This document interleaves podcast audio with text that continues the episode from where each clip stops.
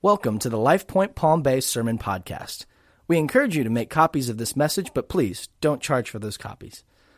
If you'd like to know more about LifePoint Palm Bay, please visit lifepointpb.com. Hello, church. Welcome back to House to House. We're on episode 21, I believe, today, and uh, which is amazing. Today's June the 3rd. And there are a number of things I need to share with you. A lot happening, things beginning to pick up pace here. And so let me quickly run through a few details with you and then share something that God's laid on my heart relating to all the events that are going on uh, in our country right now.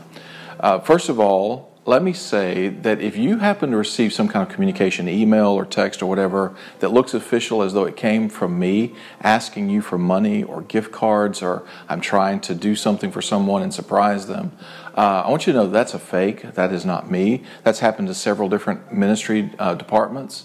Um, it may happen to you as well. And let me just remind you I've said this before, but I like to say it from time to time that if there's ever a need financially, I will communicate it to you face to face, whether it's on video or when we're gathered back together. So if you get something like this, you can almost always be sure it's not me. And if you have a question or a doubt, just make a phone call to the office and, and double check. But you won't get communications like that from me. So be aware of those scams that are out there. And I feel really badly because they use my name to perpetrate that scam.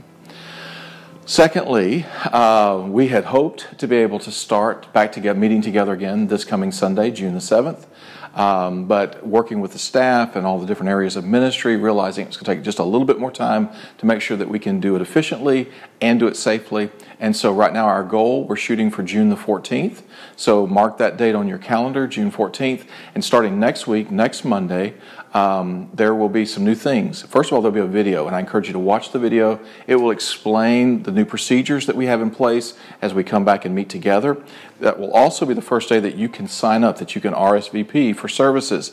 And you think, wait a second, we've never done that before. I know we've never done it before. I never imagined that we would, but we need to at least right now. So all of that information will be there for you on the video. If you have a problem with the video or with the technology, you say, I don't know how to sign up or I don't know how this all works or I'm not understanding, just email or call the office and we'll be happy to help you walk through all that. All right?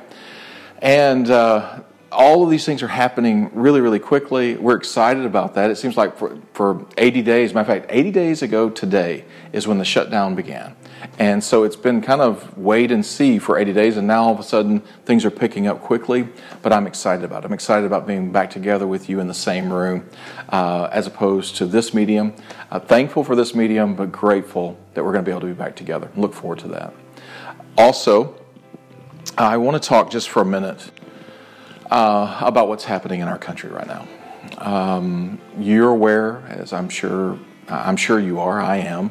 I've been watching uh, what's taking place in, in Minneapolis, St. Paul, and then other places around the country protests and demonstration, and, and then riots that have broken out as well. And quite honestly, those are two separate things. We don't want to kind of combine them. Um, protest. Um, have are one way of expressing, hey, there's something something needs to change here, something needs to be done, and so that's one issue. The riots, the looting, the damage, the, the vandalism, that's a whole nother issue. But I've been watching it and just crying out, it's like, Lord, what what is it that I'm supposed to do? I don't live in Minneapolis, St. Paul, or in Washington, D.C., or New York City, or in LA. I'm here. I'm in Palm Bay, Melbourne, West Melbourne. I'm in this area. Lord, what is it that I'm supposed to do? How, am I supposed to be your hands and feet in, in, all of this? And so, as I was praying, the Lord gave a passage, and I, I know it was for me. It may be for some of you as well. So, let me just share it with you, and you ask the Lord how He would have you respond to it. The passage is in James chapter 1. And there in James, verse, starting in verse 19, and I, the passage came to my mind. I couldn't remember where it was. I had to go look it up. But verse 19, it says, Know this, my beloved brethren. Notice he's talking to brethren, brothers and sisters. He's talking to those of us who are believers.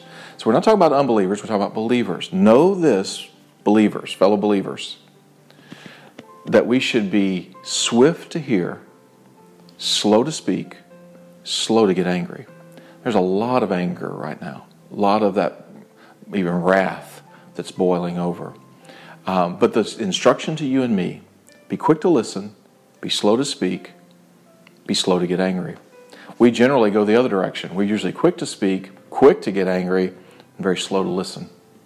I want you to notice the promise that goes with this. Verse 20. Now, we love promises like in Hebrews 13, where it says, um, that where the promise is, I will never leave you or forsake you. Or in Matthew, where Jesus said, Lo, I am with you even to the ends of the age. You know, we, we love those promises, and there are many, many others. This is a promise, too, that we may not have paid much attention to. But he said that the anger of man does not produce the righteousness of God. It can't. It's impossible that our anger does not produce his righteousness. I say that to us as believers because sometimes we're getting angry in response to the anger that we see, or we're responding with harsh, judgmental, critical words because of what we see. Anger never produces God's righteousness. That's, that's the promise here. So, again, I remind you, and this is where the Lord's really had me take time, stop, be quick to listen, be slower to speak, and be very slow to get angry. Does that mean we shouldn't be passionate? I think we should be passionate about things. When we see injustice, when we see things that are wrong, we should be passionate about it. Passion, the right kind of passion, will lead to compassion. The wrong kind of passion will lead to much more destructive expressions. And we don't want that. We don't want to be part of it. We don't want to encourage it. Uh, and we certainly don't want to stir it up with our words. So, another warning I do this pretty regularly be careful what you put on social media. It is, and at best, a, an incomplete way to communicate, at best. And so be very careful what you put there and how it's going to be interpreted uh, and what you share in those places. Matter of fact, my encouragement to you, as it is to me, do a lot more listening right then, now than speaking. Now, as I've been listening, as a matter of fact, I had the prompting um, even earlier today. I called Bishop Merton Clark, he's a dear friend, um, pastors at Truth Revealed here in, in Palm Bay. And I just said, Can I ask you your perspective on all that's happening? And we had a great conversation. Him sharing things as an African American man, older than me, and just his perspective, things that he has seen, things that they experience, things that his church members experience that quite honestly surprised me because I don't experience them, and probably most of you don't experience them. And so it was a great conversation. Now, I had to, I'll confess to you, there were a couple times as he was sharing with me that um, there were certain words or ideas that I kind of reacted to internally. And the Holy Spirit reminded me be quick to listen. Don't respond to that, just be quick to listen.